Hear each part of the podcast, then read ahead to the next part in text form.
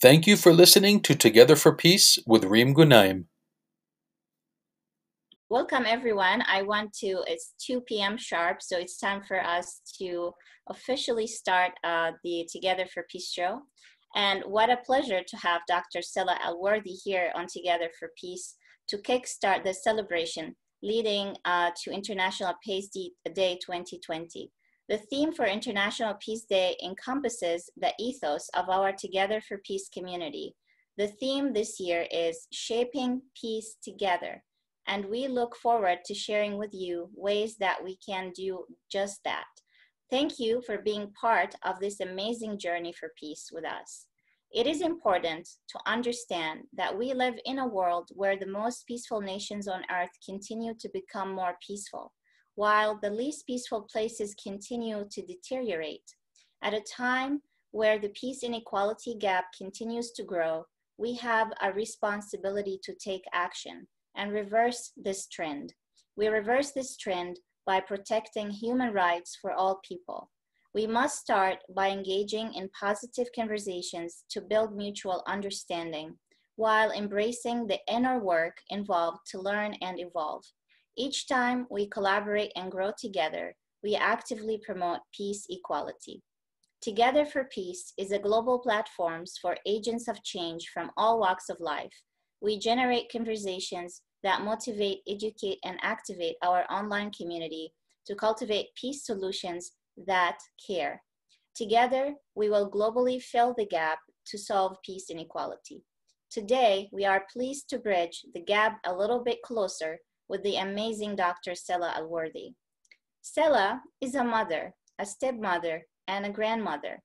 On top of all these noble responsibilities, Stella is a powerful feminine force for global peace. Stella earned her seat at the global peace table. Her mighty heart early on refused to accept that war is the norm, and her life's mission became to build a world without war. This led her to earn three nominations for the Nobel Peace Prize, as well as winning the Niwano uh, Peace Prize. One of the stepping stones for world peace led by Stella was to establish an effective dialogue strategy between nuclear weapons policymakers worldwide and their critics with the Oxford Research Group, where she was the founder. We are all familiar with the phrase you are who you surround yourself with. To give you a clue about who sits at her peace table, Stella was an advisor to Archbishop Desmond Tutu and Sir Richard Branson in setting up the Elders, a nonprofit organization that brings together the globe's top peace leaders. Stella continued to advise the Elders, which includes UN Secretary General Kofi Annan, former US President Jimmy Carter, and top leader uh, of Myanmar, Aung San Suu Kyi, to just name a few. Stella is an ambassador to Peace Direct, a counselor for, of the World Future Council, and a patron, a patron of the Oxford Research Group. She is also an advisor to the Syria Campaign and the Institute for Economics and Peace. She co-founded Rising Women, Rising World, and FemQ to establish the qualities of feminine intelligence to the global stage. Her TED Talk on nonviolence has been viewed by over 1.4 million people on TED on, and YouTube. Her publications contain ideas that transform peace and are acclaimed by experts in the field. Some of her publications include Pioneering the Possible, the business plan for peace, and, and her latest, The Mighty Heart. Stella is so much more than her impressive resume. Stella is a compassionate and conscious soul who works tirelessly to create a world without war, not only for her children and grandchildren, but for all beings who walk this earth. It is my absolute honor to introduce the gorgeous from the inside out, the mighty heart, Dr. Stella Elworthy. Welcome to the show, Dr. Um, Stella. Thank you, Reem. That was over generous, that introduction. And it's wonderful to be here with Rotarians from all over the world. It's a Thank great you. honor. Thank you. It's, it's our honor too. Um, so let's jump right in um, and start our first question. Um, so why did uh, Richard uh, Richard Branson call you Scilla? And for those who don't know Richard Branson, he's the founder of the um, of Virgin Airlines, and he's the owner. He's um, um, a very famous worldwide um, entrepreneur with control of over 400 companies. Uh, so why such um, an amazing leader would pick up the phone and call you? What did he want?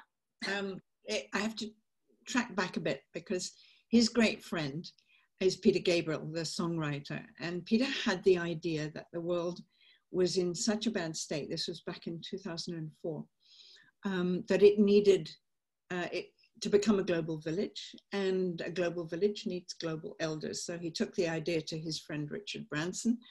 Branson said, Oh, yes, let's go and ask Nelson Mandela what he thinks as you do. If you have Virgin Airlines, you hop on a Virgin plane and go down to Cape Town. And uh, they went to see Mandela, and Mandela said, Great idea, boys, go home and make it work. And so they came back to London, and an, a year ensued, what they called the washing machine process of going around like this, back and forth. And it was very difficult to decide what the elders should do, who they should be, who they should represent, and so forth. And after about a year, I got a phone call and said, Would you like to come and help? And that was a huge um, excitement for me, a huge challenge, and led to all sorts of adventures that I couldn't have imagined. But um, it, it really um, stretched me, and I made a lot of mistakes, um, and I learned so much from the uh, incredible people that I met and talked to doing that work. Are the elders. There's you with uh, Desmond Tutu. You were laughing there so hard. Is he funny? He's he's one of the funniest men I've ever met. he's the sort of man who can walk into a room and he just looks around and he knows what each person in that room needs. And as best he can, he talks with them and finds out what they what they would need to meet their needs. And he's he's just extraordinary. Um, i love this uh, notion of bringing like-minded um, like-hearted leaders who've done amazing work for our world and uh, they don't quit you know they continue to that's their mission and they're doing it as a collective uh, and that you know requires what's called courageous conversations at, at so many levels um, of their work. And you've done you've done that yourself uh, when you um, utilized courageous conversations to organize the dialogue between the nuclear weapon policy makers and their critics. Uh, what is courageous conversations if you want to tell us more about that? And what was the outcome um, of your courageous conversations with the policymakers um, of the nuclear weapons policies? Well, a courageous conversation is one where you need to take a stand on something uh, that is scary for you. You have to tell something to somebody in a superior position or somebody you're scared of that really makes you shake. And so, how we make, how we attempt those conversations is really important. Um, would you like me to go into that now, or should we save that for later? Whatever you feel like saying, um, Scilla. Okay. Uh, yeah. Um, well, I can I can mix both because I can tell you that the um, conversation to start the Oxford Research Group started when I realized in New York in 1982 that the United Nations was not able to resolve the problem of nuclear disarmament because, as you know, that was the big, beginning of the big buildup of the Cold War. And we were in huge danger of an accidental nuclear war. And we very nearly, we were 18 minutes away from an accidental nuclear war in November 1983. But I didn't know that. Nobody knew until later. It happened in Moscow. And, um, but I just knew that the situation we were in was terrifyingly dangerous and I feared for my children and my stepchildren. And um, so, uh, having worked at the UN for a while, um, and feeling very desperate that the UN couldn't deal with this difficult problem, um, I was strap hanging on a tram on, in, in New York, and suddenly a voice said to me, You're talking to the wrong people. You have to talk to the people who actually make the decisions on nuclear weapons. And I thought, Well, who are they? And then it dawned on me they're the physicists who design the warheads, they're the, um, the intelligence people who supply the um, rationale for having nuclear weapons. They're the people who design the, the so-called platforms, the submarines and the missiles that carry the nuclear weapons.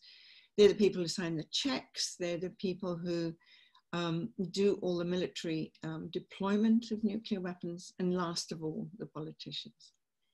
And so I packed my suitcase, got on the plane, went home to Oxford and started a research group with my savings around our kitchen table. And I still have that kitchen table. It's no bigger than about a meter across. And um, I just worked with two friends who were, agreed to help me.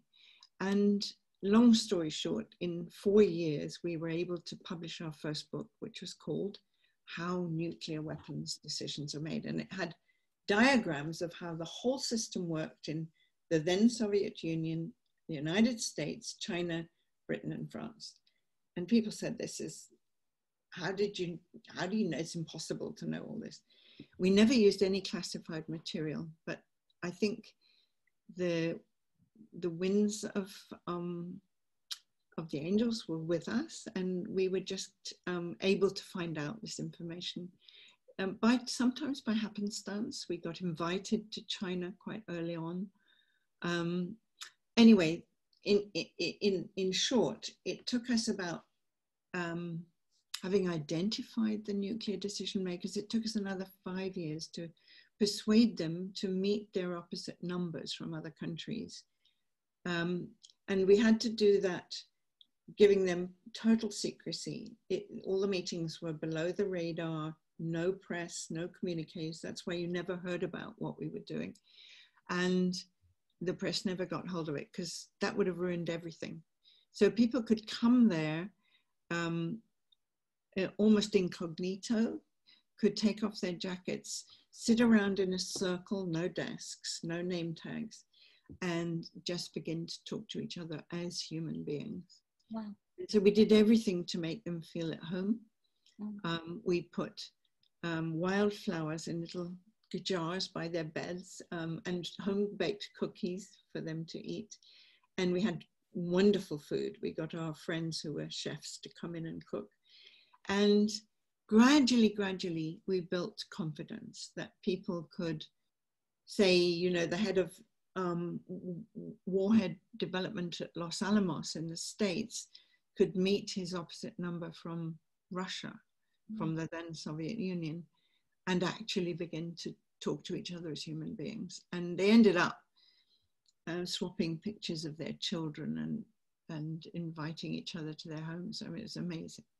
But it took a lot of building confidence and enabling people to talk about the truth rather than the position or the diplomatic speak, which we didn't use at all.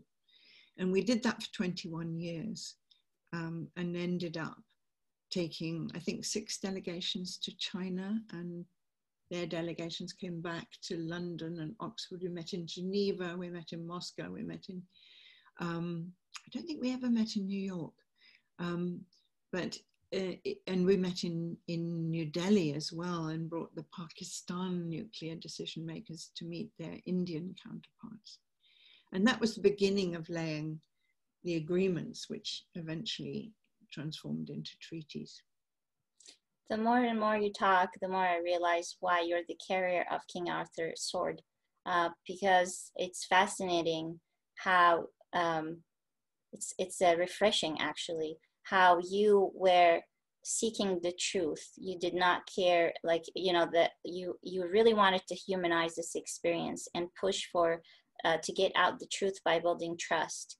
And you didn't care about uh, the recognition. So media you were intentionally trying to make media not there because you cared about getting to the uh, to the change, like how we, the, the, the core of the issue. And, and that's uh, righteousness, and that's a beautiful and refreshing, Scilla. Uh, and that's what earned you the nomination for the Nobel Peace Prize three times, um, which makes me um, inspired to ask you about your mighty heart. Where, what shaped your mighty heart? What is the mighty heart? And uh, how come you have, uh, how, how did it develop in you? Because you, you have one for sure. Well, first, I just want to say, Reem, that and when you were talking about qualities, um, that's what attracts me to Rotarians um, because I, I started to be invited to speak at Rotarians conferences in Oxford some years ago. And that's where I heard about the Peace Fellows that the Rotarians were organizing then. This must have been 10, 12 years ago. And um, I became so impressed by the practicality of what Rotarians are doing in the area of peace that I thought, hmm, I really like that. It appealed to the common sense part of me and the um, roll up your sleeves and get the job done, um, which I like very much in Rotarians. So um, the Mighty Heart is the subtitle of the book is called How to Transform Conflict. And just after Christmas, uh, the end of last year, I had this premonition that something was coming at us which would be a very, very big crisis that we'd never faced in living memory, and um, or that we in the West had not faced. And I had no idea about the pandemic at that stage, but I realized we needed to gather all the skills we could gather to deal with and prevent and resolve conflict, whether it was between in families, in the workplace, in communities, or nationally and internationally. So I just started to sit down and write everything I knew and everything all the peace builders that I know worldwide had told me stories, pictures, um, everything I could pull together and put it into one very short volume um, that actually came out in April and is now being changed into I really don't like that picture on the front, by the way. it's not right. It sounds as though I've got a mighty heart, and I haven't. My heart cracks open most of the time, but maybe a heart cracking open is a, is a good heart. But I wanted to. Um, now we're making it into an online course, which will start in October, and we would love Rotarians to join in that. You can find the details on our website, but most particularly I wanted it to reach a young audience because so many young people come to me today and say, What on earth can we do? The world is in such a mess. They're depressed, they feel very low. And so I say, Well, I have three questions to ask you. And, and so I say, First of all, what breaks your heart? And they tell me, you know, it could be injured animals, it could be refugees, it could be um, migrants, it could be anything. And um, and it's what breaks your heart that gives you the energy for change, because that's like a fuel. And then I say, okay, what are your skills? Are you good at a crowdfunding? Are you good at gathering friends around you to work together? Are you good at leadership? Are you good at social media? um, can you do research? And they tell me, and I say, okay, marry your skill to your passion. And then you will have what will drive you forward in your life, your, your life's work, if you like. Um, and I can guarantee that if you do that within a few weeks, you'll have other people wanting to join you because it's very magnetic and then within a couple of years you'll probably have a fully fledged organization. And uh, and so that enables young people to feel oh maybe i can do that. Maybe maybe my my passion could could drive me. And and and it makes people very contented to be doing what they're meant to do. It's like their soul path. I really believe in the soul path and um, you know some of us are lucky enough to to have it very early, and others need to discover it as we as we get older. And your heart was broken at early age, and and for the young people who are listening, Scilla is an example of what she just described. Uh, can you, Scilla, share with the young people watching how the your when your heart was broken, um, what you've done about that, and and now we're talking to this amazing Nobel Peace Prize um, um, nom- the person who was nominated for the Nobel Peace Prize three times because she just did what she just told us. So, Scilla, can you share with them your story and how it all started for you?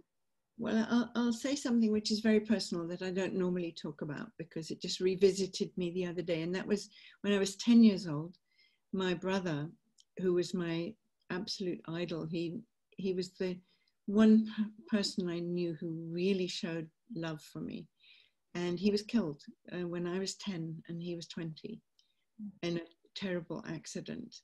And that broke my heart.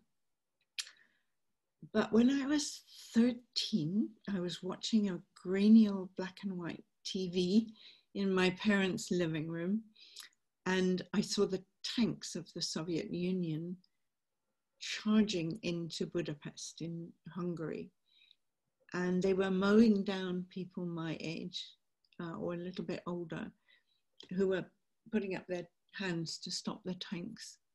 And I rushed upstairs and started packing my suitcase. And my mum came up and said, What are you doing?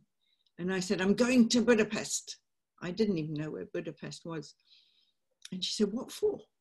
And I said, There's something so horrible happening there that I have to go now.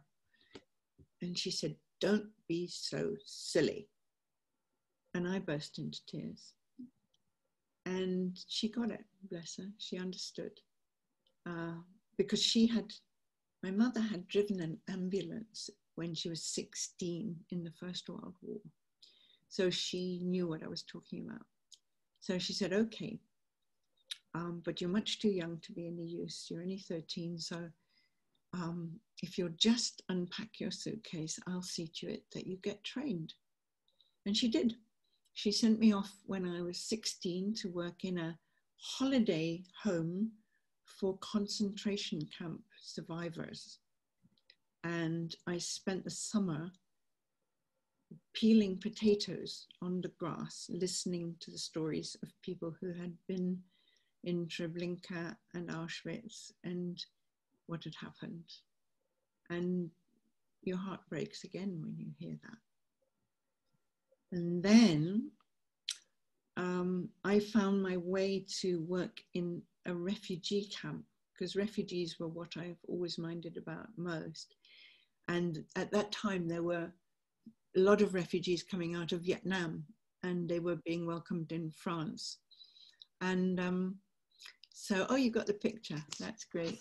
Um, so I went to look after the refugees and really loved those kids. And um, it was a, it was huge. Um, it was a huge um, revelation to me because um, I could see that people who'd been through the horrors that these refugees had been through were now safe and what safety meant to that mother and her children and um, it was a it was a very heartening experience. The conditions were very very harsh and very difficult, um, but it was it was a formative experience to do that. And I was I was a bit older, maybe I was 19 when I did that. Wow. Uh, so, Scilla, first of all, I'm sorry about your loss of your brother. What was his name? George. George. Um, may uh, his soul rest in peace. Um, thank you for sharing that with us. Oh, that's your, is that George? No, that's my youngest brother, Edward, Edward. who's still living, I'm happy to say. And he's 18 months older than me. So I think I was about five and he was maybe seven um, in that picture. Maybe I was nearer six. Um, and my the pet name that my mother called me was Monkey Doodle. I love your mom. Why did she call you that? well, because I think I had this sort of little bit of a grin that said, "Do you think I can get away with this?" Because uh, I was quite naughty. And, um, so cute. My brother, my brother, was quite well behaved, so um, I, I, I was the one who got up to no good. Uh, I was the youngest of a family of five, so um, I think I was probably pretty spoiled as well. Well, we love that about you because because of that you were like in the nuclear um, policy makers, uh, nuclear weapons policy makers business. So we like that about you. Um, so uh, we talked about how your mighty heart, um, you know, was broken and how it became stronger and stronger as you were learning about others people's suffering and internalizing that and working towards helping them. Um, and so one of the people that we all admire in history of a mighty heart is Nelson Mandela, which you've been around um, um, through your work um, in, in some occasions. And I, I wonder, what did you learn from um, um, Nelson Mandela and how would you describe to us that peace starts from the heart? How, how do you think it, it starts, the peace impact that he has on the world starts from his heart? What a great question. Well, as you know, he spent 27 years in jail, many of them in Robben Island. And when prisoners were sent to Robben Island, it was for life. They're not going to come back. And so he set about finding ways to, because the warders were very violent at first, and he he set his sights on finding ways to work with the warders instead of fighting them, which most of the prisoners wanted to do. And there are many, many stories of the amazing things that he did. But basically, by the time that he was freed in 1989, he had convinced his colleagues from Robben Island not to fight the South African regime. I lived in South Africa for 10 years, so I know how brutal that regime was. And um, what he did was to convince them that they must negotiate and negotiate peace in the country. And the returning emigres from the South African and the uh, ANC, African National Council, wanted to fight and they were being offered weapons by everybody. And mm. he convinced them not to make a civil war. But um, just to go to when I was in his presence. Uh, it was one, one time I remember at the very early days of the elders, and there were about 60 people gathering into a room, and he walked in leaning heavily on Peter Gabriel's arm. He was 89 by then. Um, and he sat down and started talking. And he's got a raspy old voice, and he's not an orator. He doesn't do oratorical flourishes. Um, but when he started talking, I got goosebumps. And I thought, what is this? You know, 25 minutes later, when he finished speaking, I still had goosebumps. And I thought, that's never happened before. Normally it's 30 seconds or something. And eventually, it took me ages to work it out, but it was the energy of his integrity. Mm.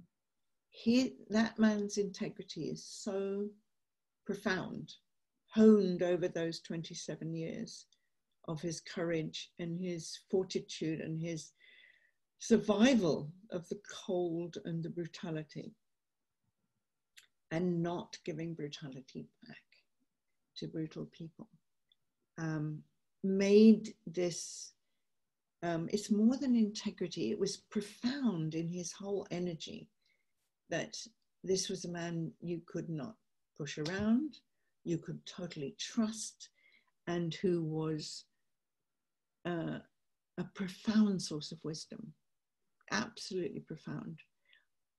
Every it was like a it was like a mountain, that man, and um, everybody trusted him, of course, and it, it was through him that there was no civil war in South Africa, and we all believed that there would it could have killed six million people if there had been war because it would have been so devastating. Yeah. That makes me think about leadership and integrity. I feel that um, people define leadership in many ways, but the way you're describing Nelson Mandela makes me think, and I wonder your thoughts on that. If integrity is um, prerequisite to leadership, like when you said he's like a mountain, nobody can push him around. He's there to do what's right. Is that is that what we need more of? Do you think, Stella? Absolutely, Rima. It's it's it's worth every effort of any person's life, young or old, to constantly question whether that what they are doing is in integrity with their soul, with their path in life. Um, and if it's not, we have to change. We have to drop it um, because we can only be profoundly at peace if we're doing what we're meant to be doing. And our inner voice knows what we're meant to be doing. And if we're on that path, we're fine. We can manage anything. We can survive anything if we are on, a, on the right path of our own integrity. And if we're not, we just make mistake after mistake. Sorry, I interrupted you. No, I interrupted you. I mean, you're. I mean, you're giving me goosebumps. and so I want. I want to like. I'm inspired by Nelson Mandela. The way you talk about him, and the fact that he was exposed to brutal violence, and was in jail for all these years. Um, can you just to to, to make Nelson Mandela even more like for us to in, intrinsically um, integrate him into our spirit, we need to understand what violence is and how do you define violence? What what is violence? And and then we can reflect on more on how he probably chose a different path because violence is ugly and he seek the truth. He seeks what's beautiful. So what is violence? Why people get involved in, in violence? So many things. Um, violence is everything right through from insult um, and mockery and humiliation right through i think humiliation is one of the biggest drivers of violence. People have been humiliated hit back um, unless something is done. Um, but violence can be psychological uh, emotional mental physical, spiritual, in all the ways that we know, um, that we've observed, that we've experienced. Um, so for everybody, violence is a different tone to it, but it's a it's a it's a it's a thud to the being. It's a thud to the heart. It's a it's a thud to the integrity. It's it's um an invasion of who we want to be when people are violent with us. And the, the antidote to the, the, the violence that is driven by humiliation is respect. So, did I tell you that story about Lieutenant Colonel Chris Hughes? No, but I, I was about to ask you, but I think it's it's time for it to arrive. Yes, let's talk. Thank you. Well, it's it's it's meant so much to me. I actually I've never met him, but I read about it in the New Yorker, and then I've used this story ever since to teach people about being in the present. Now, um, most of us haven't really looked deeply at our own fear. So that means that when we're confronted by a fearful event, we freeze or we flee or we fight. But the key thing is to be able to be sufficiently present when something frightening happens, that you can be calm, you can see what's happening, and you can take the right decision. So, what happened? This was in 2003, soon after the American army had invaded Iraq. And Lieutenant Colonel Chris Hughes um, in the American Army was leading his men down a, a, street in Najaf in 2003 when you still could lead a foot patrol and sudden, all of a sudden, out of the houses on both sides of the street came furiously angry men from the mosques, from the houses, screaming and shouting and shouting in Arabic, and that these young American soldiers hadn't a clue what was going on. It was terrifying. But Chris Hughes knew that this was a potential massacre in the making. Wow. These heavily armed young men and these furious uh, uh, Iraqi men. And so he strode into the middle of the throng, put his weapon to, towards the sand, and gave his men uh, an order they had never heard before in their lives kneel. So they wobbled to the ground in their heavy body armor and their helmets and put their weapons into the sand and slightly bowed their heads. And the whole crowd grew silent. And after about three or four minutes, everybody went home. And a massacre was averted because they, the men could have used their automatic weapons or they could have been lynched. And I thought about this for a long time. And I would love to meet Lieutenant Colonel Hughes one day because it seems to me that the presence of mind that he had in that instant let him know that what had obviously driven these men to such anger was humiliation. They had been humiliated. And he knew that the antidote to humiliation is respect. Yeah. He knew that in the instant. Imagine that. So, him showing respect and his men showing respect cleared the atmosphere, cleared the entire atmosphere, and saved God knows how many lives. Wow. Yeah. Um, awesome. Uh, for anyone who knows Lieutenant Colonel Chris Hughes, uh, please connect him with Scilla if you're listening. And um, our uh, respect and admiration to your actions. I think he reminds me in a way of uh, Nelson Mandela. I mean, I'm a little bit teary. I have goosebumps listening to this. Um, reminds me of Nelson Mandela qualities when you said he was the mountain, people trusted him, leadership and trust. He gave them an order. If you look at the story, gave them an order that they've never heard before. That's even not a military training. They trusted his voice. He was a leader to be trusted because he earned their trust. And that is amazing. And that's the kind of training we need to have in. So, is there any comments you would like to make about training of military um, yes. leaders? Yeah. Is there any thoughts on that? Yeah military and police. I think we're seeing this in, in America today, sadly, that the police, I think, have spent nine times as much time being trained for firearm use and riot gear than uh, communication. Um, I, I think only maybe one tenth of their time as trainees is in communication. I may be wrong, but very small amount.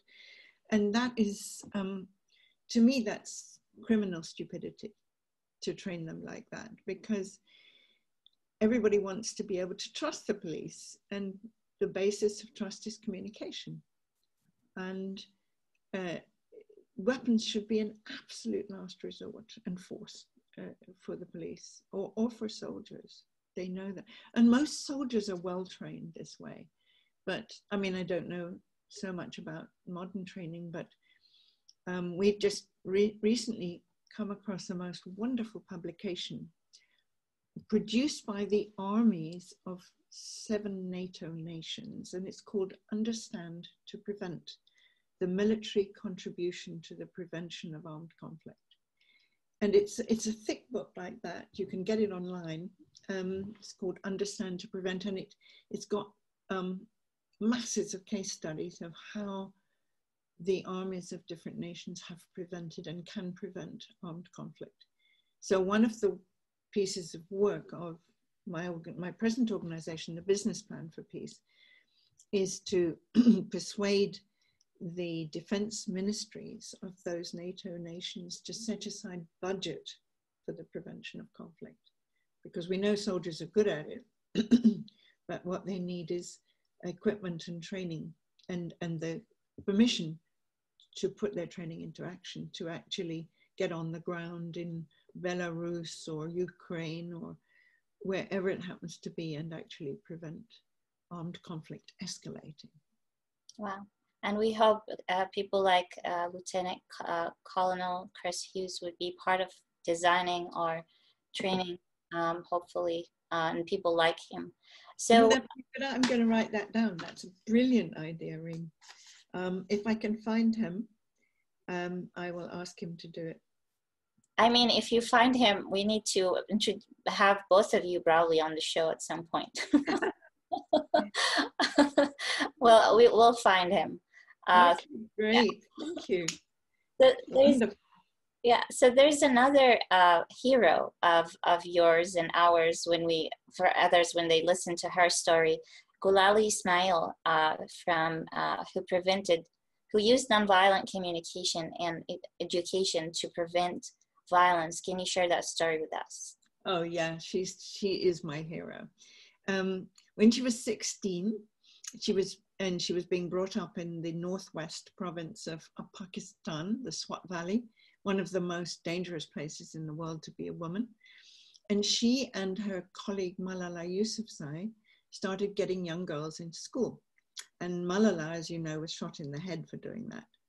And Gulalai, undeterred, she's one of the bravest people I've ever met, uh, went on to train young men and young women go into the madrasas, the religious schools, identify those being trained for jihad, trained to be suicide bombers, and go home with them to their parents and talk through why the Holy Quran would not agree with suicide bombing.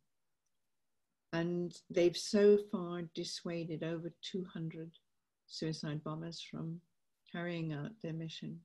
And there you see Gulalai on the left, and then she's sitting in the middle of that group of trained young people who go into the madrasas. And, you know, this is, she, she she's, nobody's giving her the Nobel Prize for that, but she is risking her life daily so that other people don't get killed. And that's what I admire more than anything. Yeah, she saved all these lives and the lives that could have possibly been um, impacted by uh, if they continued on the path they were on. Um, probably thousands and thousands of lives have been saved through what she's done. Which uh, brings us back to your business plan for peace. You're intentional about um, creating structures and systems for peace and scaling them. Um, so you've uh, authored, um, you've put your thoughts together, done your homework, and you came up with business plan for peace. And for everyone, you can get this book. It's on Amazon. Uh, certainly, you can get it on our website, which is the same name. Yeah. I think it's on Amazon, but it helps us if you buy it through us, if you can. Awesome. Yeah, please. It's a great book uh, that has 25 initiatives um, that Scilla's talking about. So, um, why is it important to have a business plan for peace? Why we need one?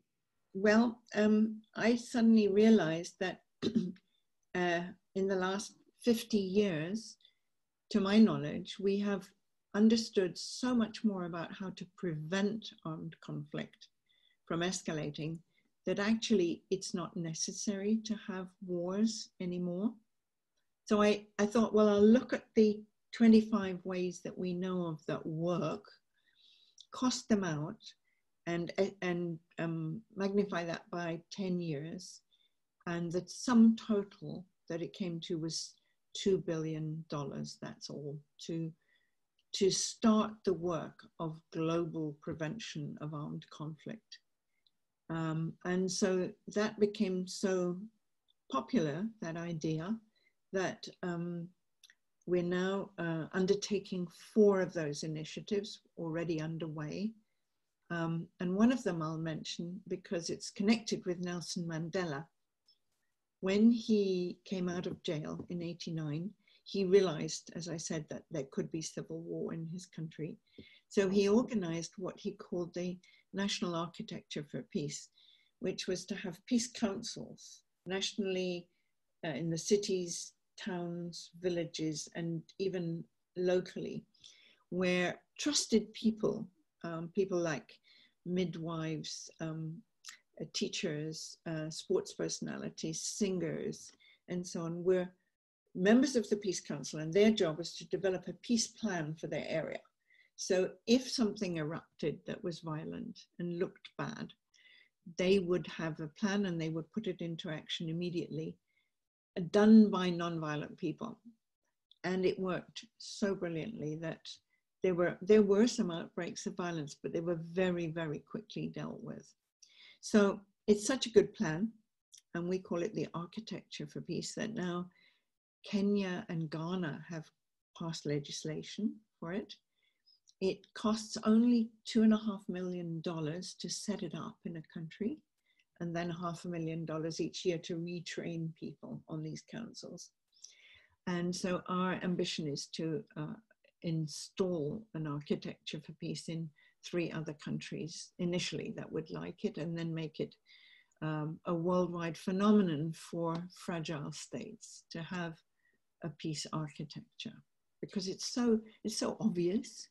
Um, it's using trusted people, not armies. It's um, and it works. So um, I, I really love it as, as a as a technique of total practical nonviolence. Yeah, I know, and you're such you're very practical, very spiritual, but practical.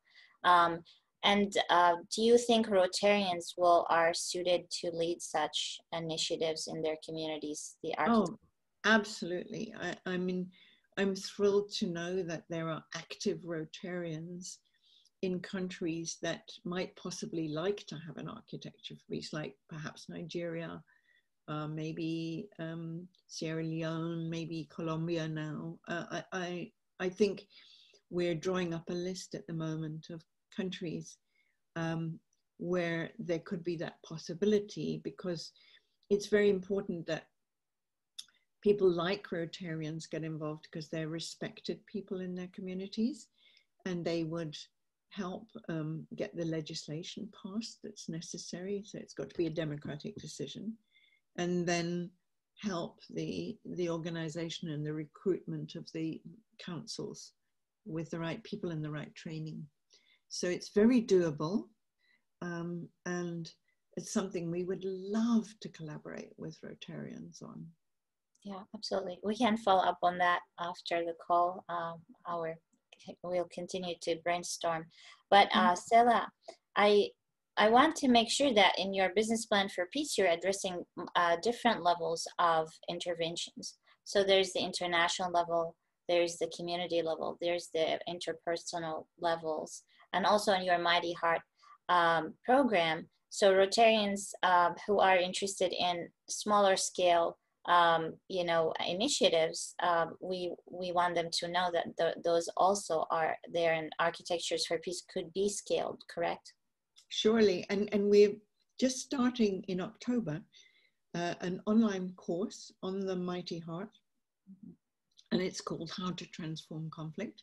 And people in that course over a period of, I think it's 10 sessions weekly, will learn the 10 skills of um, transforming conflict. We, we, we like to talk about transforming. Oh, you've got it. Wonderful. Um, so um, we would absolutely welcome your inquiry on our website. That's the Business Plan for Peace. Um, and you'll find this section to join the Mighty Heart course um, or you can uh, email to me. If you if you send an email to me, it will be forwarded to the Mighty Heart course. And we're just signing people up at the moment, and we would love to have Rotarians as part of that. Thank you, Stella. Yeah, we will make sure to please everyone listening. Our call to action is for you to join the Mighty Heart course. I had a sneak peek at the course, and um, yeah, this is my comments. Um, and um, I want to mm-hmm. ask Stella about um, if you can share with us the example of the corporate training that you gave with the Mighty Heart uh, approach and framework, and how what kind of impact it had on the operations of that company. So people know that yes, violence could be macro, it could be micro, could be in our organizations, in our families, and so we need to address it at all these levels and it, it was fascinating to hear that story can you share it with us Stella? yeah surely um, I was asked by the CEO of, um, I think it's the biggest luxury corporation in the world, and she was um, trying to start a, a program called um, what was it called? Um, uh, active and conscious leadership. That's right. And she asked me if I would come and help her. And this was some years ago. And I realized that what a lot of very Im- important and entitled corporate leaders think that they do well, but usually don't, is listening. Um, so I, on the first day, I, I had to talk to the 26 global presidents, and they were all very, very chic and beautifully groomed and had their phones out and everything. And I said, um, I just want to uh, inquire if do you think you're a good listener? And they said, Oh, of course, we're good listeners. You know, we we listen all the time. You know, and they were speaking in front of me. Bien sûr, on sait très bien écouter. And I thought, great. Well, I said, let's just check. So I put them through an exercise. Uh, and after the first round, they were all kind of squirming a bit in their chairs and uncomfortable. And so I went on with it, and we did it all morning. And they were absolutely gobsmacked at how difficult it was to sit opposite one of their colleagues and actually listen to them for five minutes to the extent that they could then repeat back to the colleague what they had heard and what they guessed were the emotions behind what they'd heard. And then they changed over and did it. Anyway, the long and short of it was that after three months, they called me up and they said, What you taught us about listening, which we thought we knew, um, we now apply it throughout the company. Um, and it has enabled us to resolve in 15 minutes arguments that would have taken four hours of argument and still not been resolved. So it's now become policy throughout the company. Wow. Um, and that's just the first first step really in resolving conflict because there's so many other skills that people will learn on this course. I, I shall teach them exactly that how to listen and how to practice it, especially if, for example, you have a, a, a um, some terrible rift in your family where people haven't been speaking to each other for years. Um, and if you can summon up the courage to say to somebody in your family with whom you disagree, would you be willing? Those are the four key words. Would you be willing to sit with me for half an hour? And for five minutes, I will ask you to talk about your your feelings of the conflict between us and not point finger but speak in the first person and i will listen to you so carefully that when you've finished i will try and feed back to you what i've heard as closely as i can and you can tell me if i'm wrong and then we'll change over and i will speak for five minutes about my feelings about the conflict and you can listen to me and then repeat back to me and I can guarantee, I don't often guarantee things, but I've seen this happen so often now, that what happens is you move from the brain that says, I'm right and she's wrong, which is a very righteous position, to the heart that says, Oh my goodness, is that how she feels? And once you have that bridge from the heart to the heart, then you have somewhere, you have a bridge to walk over to meet. And it works. That's beautiful. And Stella, I know you're practical as well. And as I was saying the story, I'm thinking four hours of staff time dealing with something that is wasting their hours uh, instead of making business, they're um, losing the money um, of of uh, of their you know uh, the money of their time uh, in conflict. And if we look, if we scale this up, um, what is the cost of uh, militarization in the world versus investing in international development? Like if you can, like that happens at this scale. If you actually think of it at all these scales, and especially the macro scale, can you give us a glimpse of, of that and, and how crazy our world is because of our choices and how can we shift that? Well, I, I, gather that the latest figures of what we spend on militarization worldwide is 1.9 billion dollars. It's a, I mean, it's it's it's. Uh, no, not 1.9 billion dollars. One, it's 1.9 trillion dollars. That's right. It's it's uh, it's an unimaginable sum. It has so many noughts on it, you can't even write it. So and that is driven through for a lot of reasons. A lot of people make money out of war.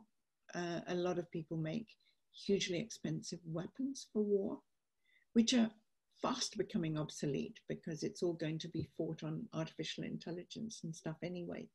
But we are spending these obscene amounts on militarization, which could take care of starvation, take care of getting clean water to every child in the, in the world. It could provide um, education for everybody. It could enable um, population resources, you know, enable women to have less children if they so wish and so forth throughout the world and, and, and, and deal with the environmental problems that we're facing with no trouble. So it's, it's just um, idiotic, completely stupid that we spend this amount of money on things that don't work. Yes. Like you don't solve poverty with weapons. No.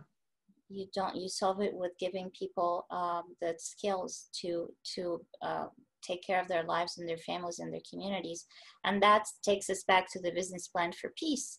How much uh, you have numbers, so like you literally in the book list, you've numbered this so how much money we would need to have a business plan for peace at, uh, and start those initiatives? Um, how much money would you need, Scilla? Well, the, the business plan for peace is, is a tiny organization and we need to recruit a good number of people to get the job done. So what we need at the moment is to, to really get going, we need about $2 million in the next couple of years just to get growing, get all these different initiatives um, structured, staffed, and, and moving. Um, and, and then it's about investment into the four different areas that we're working on. And one of them, interestingly, is about divestment by pension funds and big financial institutions from the weapons industry. In other words, people taking their pension funds out of investments in weapons production. That's really important. But I must pay tribute here to the Institute for Economics and Peace. That's Steve Killelea. And Steve is, you probably know him.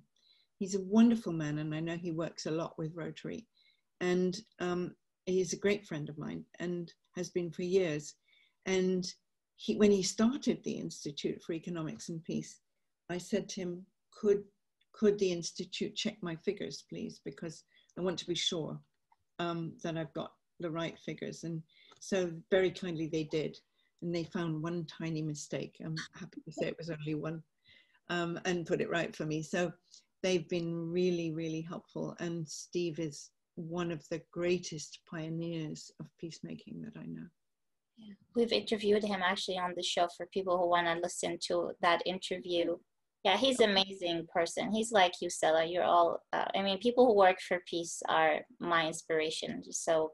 Um, yeah, and it's to me it's uh, very very cool to know that you work together on the figures. So because. I know how particular and meticulous uh, Steve is. Uh, he's measuring peace, so that's his job. Exactly. Exactly. yeah. Um, he's he's he's an extraordinary man, and he's unstoppable. And he always, every time I meet him, I get a kind of infusion of courage.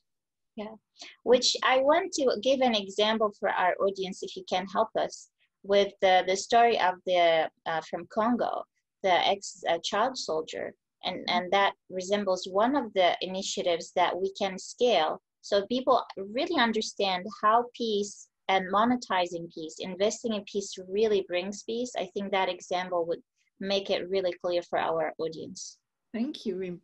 Um, you you know my our work inside out. This is part of the work of Peace Direct, which is the second organization that I started back in 2002. And um, we had heard about this child soldier who had escaped from the militia who captured him and made his way through the bush uh, for three days and eventually was welcomed into a center for the resolution of conflict, who fed him and trained him. And now, when Peace Direct sends him, say, even $100, he gets on his motorbike, he rides into the bush, he buys a herd of goats, and he herds the goats to where the militia are hiding. And that in itself is taking his life in his hands because they're trigger happy, they're high on drugs, and they don't like strangers. But they're hungry, and he has the goats. So he trades one goat, price $5 for one child, and brings the children back to their families.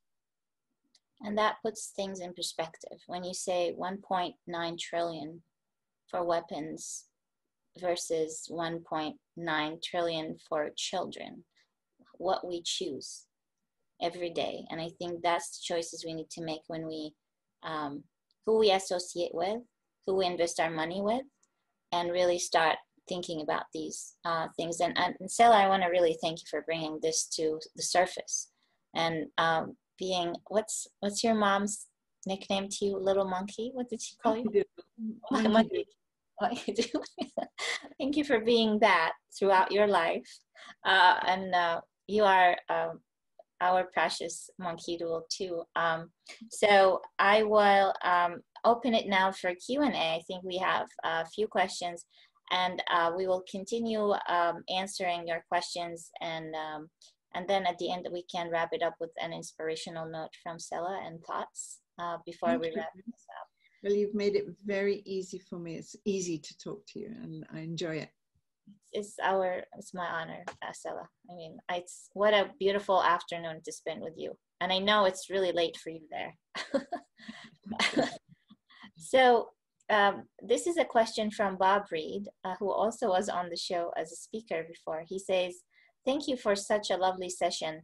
Nelson mandela martin luther king jr and gandhi are such powerful and wonderful examples of leadership in uplifting all people in the US, we are having a crisis of um, conscious, um, consci- conscience, conscience, uh, one in which we are deciding whether all people can genuinely participate in justice and opportunity equally, or one in which people are treated differently.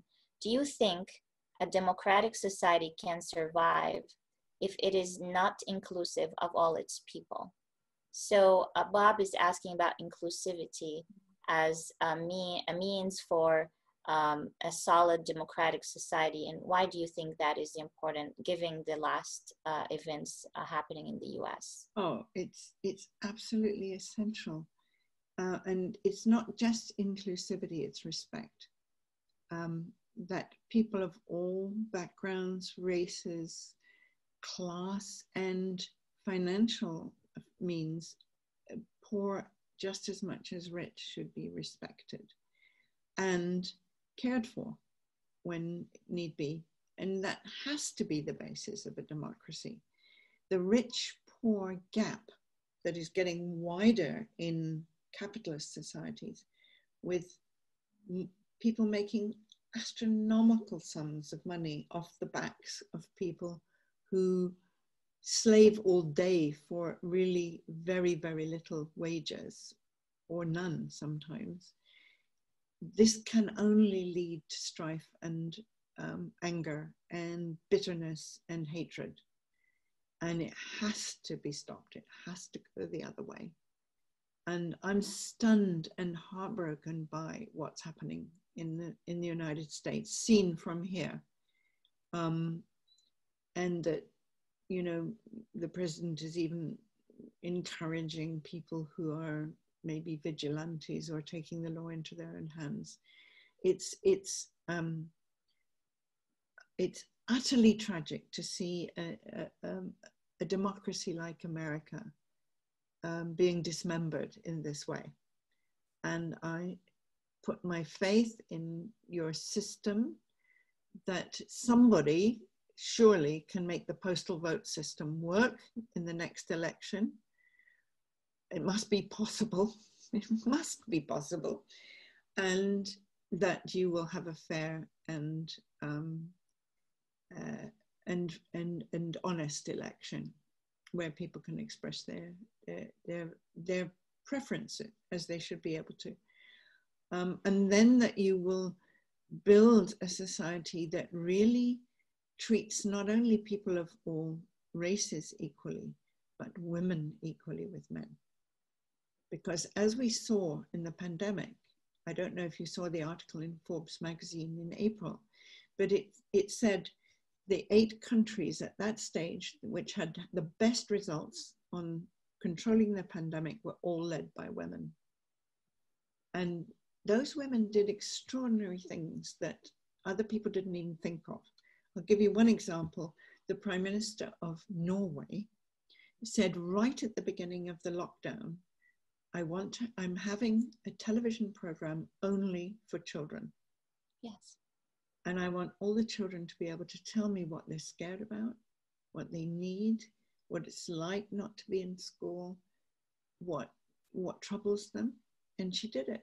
And it was so popular that it's been copied all over the place now, I think. But uh, it's those human things that need to be brought back into our so highly monetized society and caring and compassion and, and empathy for the situation of other people. Which is a beautiful uh, segue to a question from Cinda uh, Collins Arsenal. Uh, thank you. Oh. Uh, yeah, she's uh, one of our uh, RAGFP champions um, and a great member of ours. Um, Cinda, thank you for your question. She says, please talk about the role of women in peace building, which inspires me to ask, um, added a question to that, um, uh, Scilla. Uh, what is uh, feminine intelligence? If you can tell us about that, answering Cinda's question by framing it with feminine intelligence and why we should cultivate it. And tell us also the story of Dekha Ibrahim Abdi, who yeah. helped prevent the civil war in Kenya as an example of women uh, role in peace building. Oh, Cinda, thank you for this very well informed question because um, you know as better than I that um, it is the skills of feminine intelligence that is going to enable the human race to survive. I mean, I wouldn't I wouldn't um, think that's an exaggeration at all. I really believe that unless we bring the yin, the, the feminine, back into balance with the masculine, give women and men who think in terms of feminine intelligence, because feminine intelligence is available to men just as it is to women. This is not a gender issue. It's about using the qualities of First of all, compassion. Being able to feel, not just think, but feel into the situation of other people so that you begin to act in, in their need, in their interests. Um, interconnectedness, realizing that we are all affecting one another. So people getting rich at the expense of people who are basically still working in some kind of slavery is is toxic to the whole system. So uh, empathy and compassion and interconnectedness are vital. And then um, the one I would add here is intuition. When I have overridden my intuition, which I've done several times with disastrous results. So it's hard to identify what is a true intuition and what is just make believe the body knows. So you have to ask your body, is this real? What I intuit I should be doing, or uh, what my hunch tells me. And very often it's a, it's a bodily hunch, it's a gut feel. Um, intuition is vital in feminine intelligence, and we all know that. And um, I, I, think uh, the other one that I would always add in here is listening, because um, when we're willing, as I said, to really hear the situation of another person, and if we don't understand it, say, could you tell me more? Can I better understand what you mean? That person will, their anger will melt if somebody else really, with whom they're in disagreement, really wants to know what they feel. And that is the bridge for um, building uh, understanding and collaboration, which are two other qualities of feminine intelligence. And I say, it's not a gender issue, it's available just as much to men as it is to women. Dekha Ibrahim Abdi uh, is one of my lifetime friends, and she no longer lives, but she was the person who was called into the Serena Hotel in Nairobi when the riots broke out in 2008, the end of 2008. And there were five people sitting there. Oh, there she is. Um, two ambassadors and two generals and two others. And there was one empty seat, and they said, as she walked in, they said, That's the chair for you, Dekha, and you're the chair, and we have to stop this violence. And one of the things they did was they found a women's organization who all had mobile phones. 60,000 of them all had mobile phones. So they sent them a text and said, please look out of your window and tell us what's happening and text us. And so they put up flip charts all around the walls of the Serena Hotel bedroom and they mapped all the hotspots of the conflict, which was erupting all over the all over the country, and which were the cold spots where people were running to. And they had more information than the government had wow. about what was happening in the country. And they were able then to bring in their peace committees, a bit like the Architecture for Peace, that Dekha had trained all over the country and bring them into action to deal with that local violence. And within two weeks, they were able to bring the violence under control. And then Kofi Annan arrived and was able to bring about the peace agreement. And the interesting thing is that at subsequent elections, they did the same things, and there was no violence whatsoever by the by the next election and the next election. Wow! So and it's really works. This stuff. It works, and you reminded me when you were talking about listening, and we should listen of uh, George Mitchell a quote. Um, mm-hmm. I he said, "I will listen for as long as it takes." That's when he flew into Belfast in Northern Ireland, where we, the British, had been fighting with the um, Irish Republican Army in Northern Ireland for 30 years, and we'd achieved nothing with the violence. And he came to help us with his skills, Senator George Mitchell. And He knew how to listen and helped build the Good Friday Agreement, which stopped the violence. Wow which actually a question on the minds of our audience uh, about violence from Arthur. Um, he says, peoples around the world learned the power of nonviolence to deal with uh, authoritarian regimes, but most Americans are conditioned by mass media into thinking violence is the way to fight for freedom. Years ago, uh, the A Force, um, a force, um, a force more powerful. It's a, a, title was on P, PBS showing people a more powerful way. Is there a way to quickly educate tens of millions of Americans about that power so it so it, that if authoritarianism increases its grip in the no, in the November um, election, people won't get trapped into responding by feeding it with violence. So basically, he's saying there's tension, political tension in the U.S., and people seem to um, lean towards violence and accusations. And you said violence is not just, it could be an insult. It could be people not being able to sit across each other and have a dialogue uh, in a civil dialogue and disagree with respect. So how how would you address that if you have any thoughts or creative ideas or well I, I think that that that book and I don't know if it was a movie, The Force More Powerful, um, was the it was the America was the birthplace of the Nonviolent Peace Force, which is a fabulous um, training for people. Uh, I think anybody can learn it. The Nonviolent Peaceforce, so you can just Google it, and they know exactly how this could be organized. And there's another training that I find very good, Uh, it's called NVC, Nonviolent Communication. You probably know about it, but that's the one to use in families and classrooms and educate children. Children love NVC and they teach it to their parents. They get so excited about it. But it's a way of communicating in an, without violence and being able to say difficult things to each other that doesn't inflame uh, a conflict. It's brilliant stuff. Absolutely. So, Scilla, you are uh, going to be asked a challenging question by one of our audience. It's an imaginary one.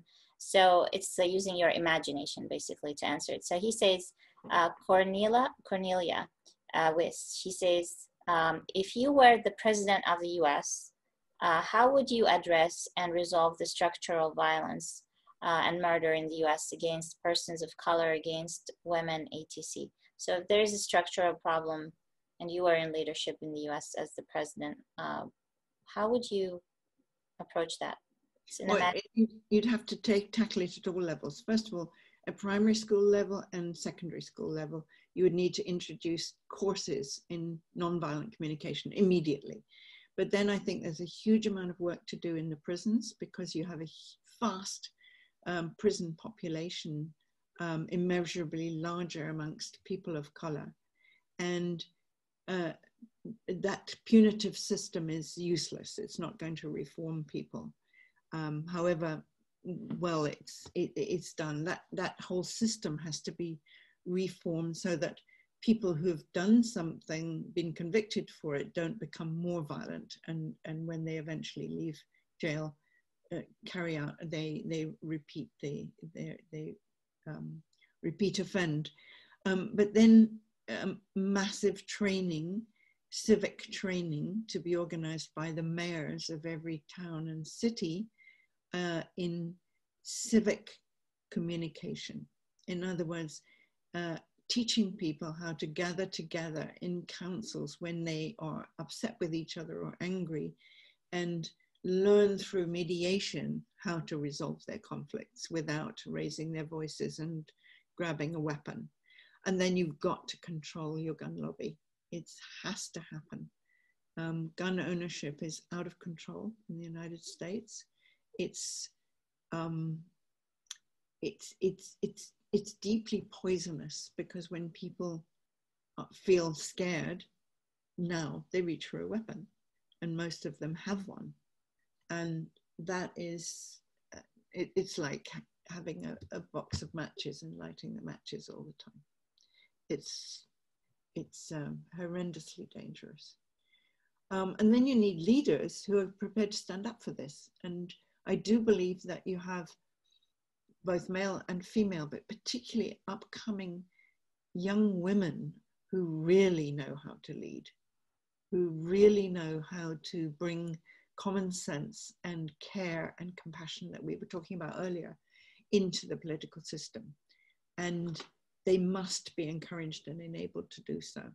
Young women like you and your colleagues should be uh, heading for the White House now. And what would you, um, if we would have one message to say um, as young voices, from your experience working with young people around the world, what do you think is the common message or the underlying principle in, on which we can rally? That is civic and peaceful? Um, come to your senses, American people. Bring back the values that you know work to make a peaceful society. Act on them. Every single person in the country needs to act on the fundamental values in the American Constitution.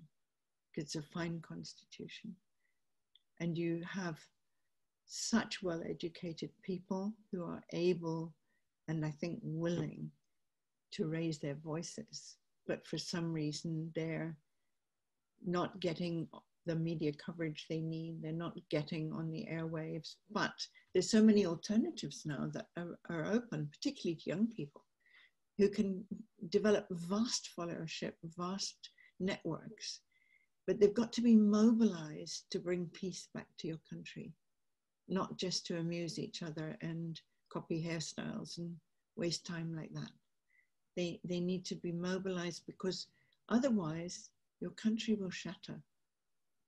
It will, it will, I think it's, it will implode, it will collapse the way things are going. And that would be such a terrible tragedy. So every single person has a job to do. Every single person, black, white, whatever creed, whatever belief system, whatever age, whatever gender, has a huge, huge job to do now and not be afraid of doing it. And I, I love what you highlighted about standing up for sanity mm-hmm. and for the values that are right in the time of social media. Sometimes, and when you said we all have responsibility, sometimes people perpetuate uh, things that are not doesn't make sense the things that are like polarization. We are in a time where people are polarized. Uh, they're not even talking. Um, they associate politics with morale. Um, and and ideology is not like you said the heart and the mind can be on two different um, spheres. And we need to recognize that um, and so I agree with you that young people, because they know how to um, mobilize on social media, they know these uh, platforms in and out.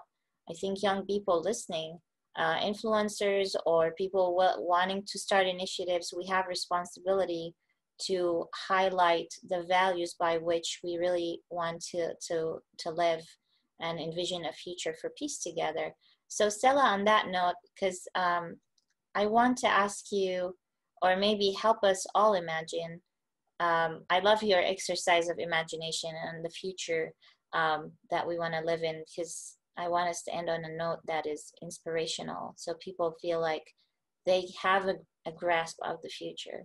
And um, what is it? How can we imagine a future that is better? Oh, um, well, everybody will have their own imagination, but um, it, I think it's a question of um, closing our eyes, breathing slowly and deeply, and seeing the pictures of beauty that arise. Um, so, the first thing would be to take care of the nature around us and work with nature. That means if you can possibly find a piece of ground and grow some vegetables. I would start there because I think self sufficiency is going to be very important. And growing our own vegetables makes us that much healthier and stronger. Then it's the kind of um, linking up and building community where you live, saying hello to people, collecting people, particularly during the COVID crisis, helping out um, this neighborliness that has sprung up is so precious and so important. And then making sure that our schools uh, educate children for caring, not just for passing exams. Educate children for justice and caring and compassion.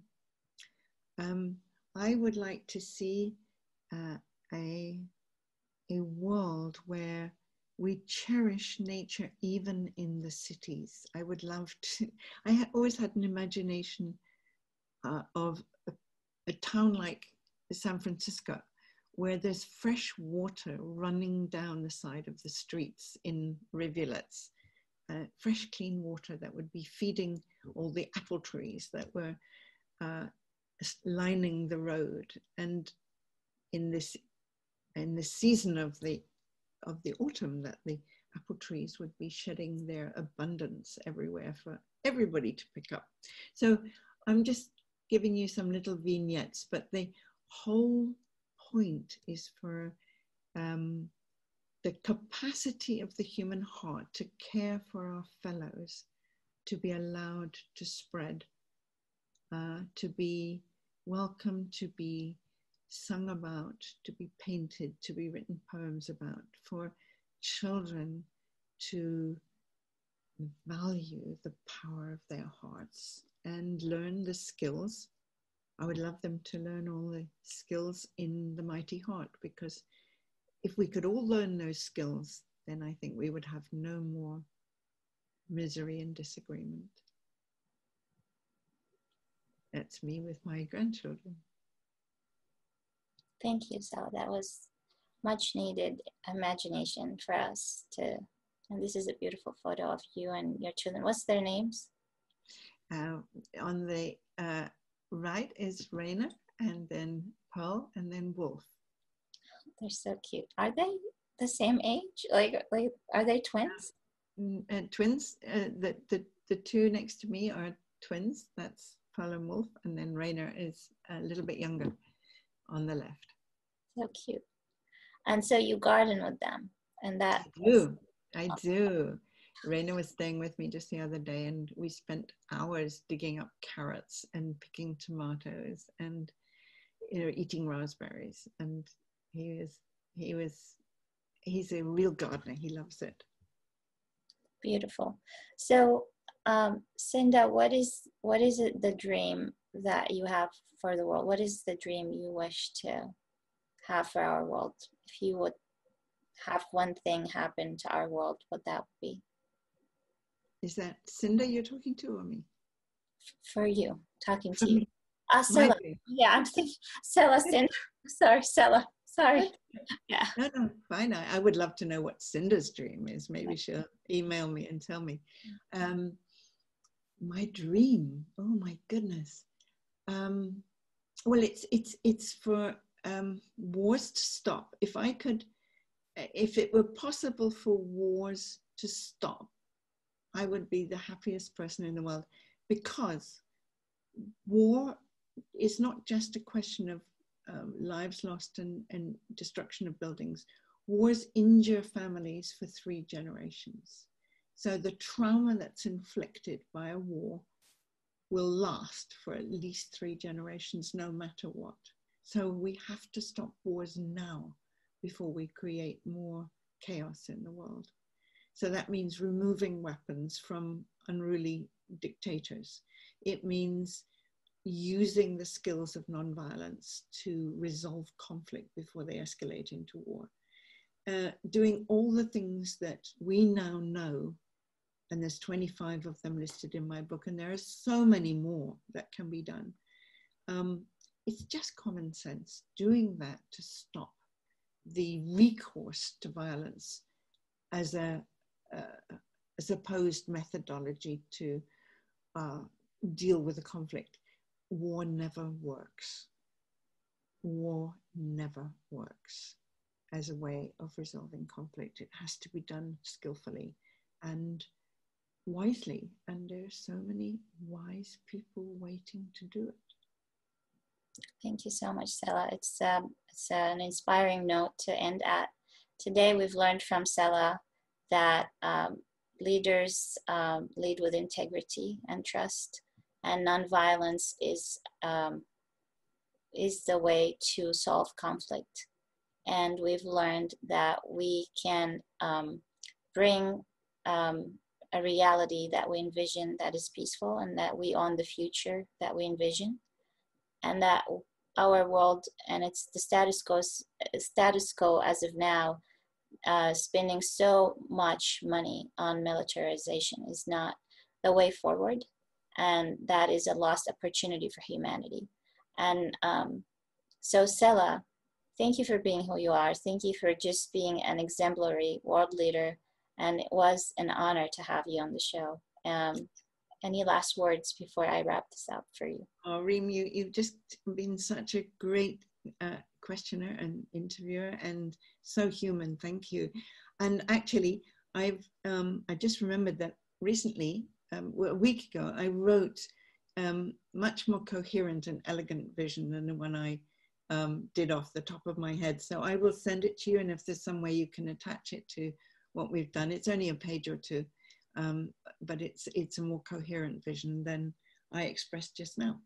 Absolutely. I, we would love to receive it and we will send it to all the uh, people who registered and we will make it also available um, next to your um, episode, which will be on our website. So people can always remember that vision of a beautiful soul and an amazing, inspiring uh, peace leader. And thank, thank you. so much. Well, Rotarians have my total respect, and so I'm more than happy to have the opportunity to talk to you. Thank you. Thanks, Anna, as well. Thank so you. now it's time to um, wrap this up, and thank you all uh, for joining uh, us for another fascinating conversation with Scilla on Together for Peace. Uh, and I would like to uh, highlight that with your generous and dedicated participation, Together for Peace has been a wonderful success in creating captivating conversations for peace building worldwide. Thank you for making Together for Peace realize the power of turning our living rooms into platforms for positive peace education, collaboration, and action. To continue the momentum and conversation, please fill out our survey, subscribe to our YouTube channel, and share this episode with the world. Follow us on Facebook, LinkedIn, and Twitter to stay up to date on the latest news uh, for Together for Peace.